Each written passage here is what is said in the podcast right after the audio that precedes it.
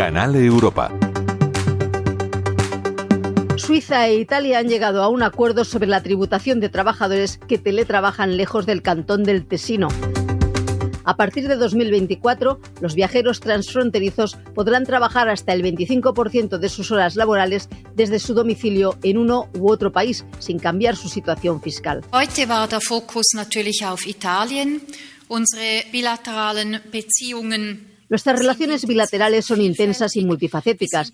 No solo somos vecinos, también colaboramos en muchos aspectos, dice la ministra de Hacienda suiza. La firma del acuerdo se ha realizado a través de una teleconferencia entre los responsables de economía y finanzas de ambos países. Los cantones fronterizos, las empresas y sus empleados se beneficiarán con unas normas más claras.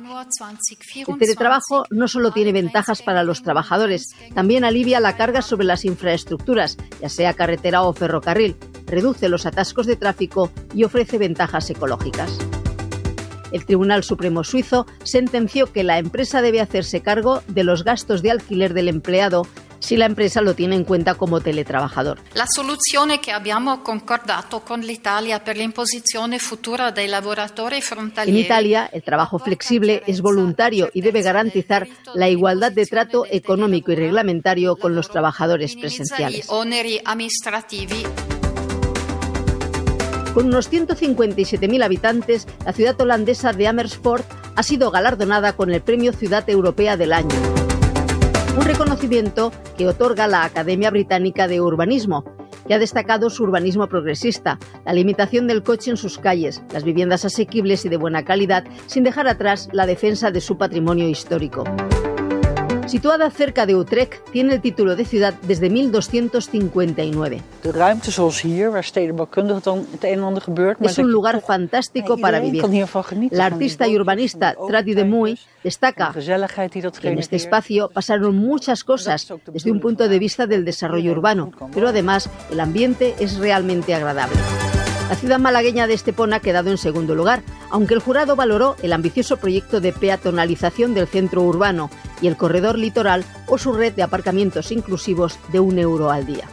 La tercera ciudad europea del año es la británica Exeter. Las enfermedades mentales han aumentado entre los soldados ucranianos que luchan en el frente de guerra contra Rusia.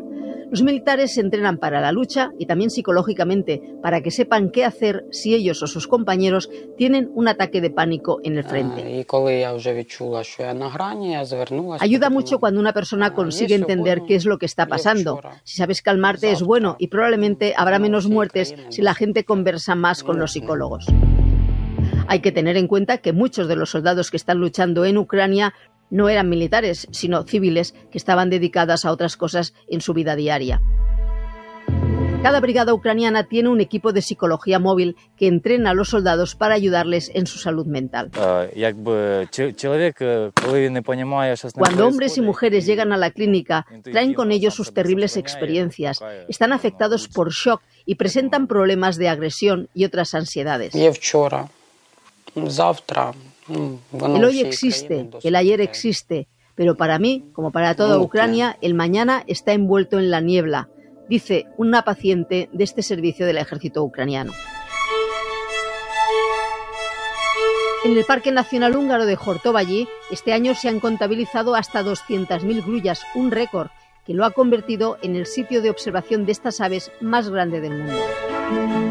Estos pájaros llegaron de sus zonas de nidificación del norte de Europa en septiembre y a finales de noviembre continuarán su viaje hacia África. Durante ese tiempo se alimentan en los campos de maíz de las interminables llanuras húngaras. 2023-ban daru rekordot köszönhetünk a Una de las razones de este impresionante número de grullas es que el clima ha sido muy favorable, por lo que no han sentido el impulso de moverse hacia el sur, dice uno de los guardas del bosque.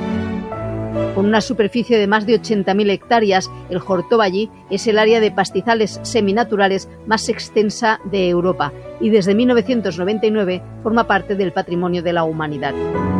Si quieres más información, la encontrarás en el blog Canal Europa de RTV.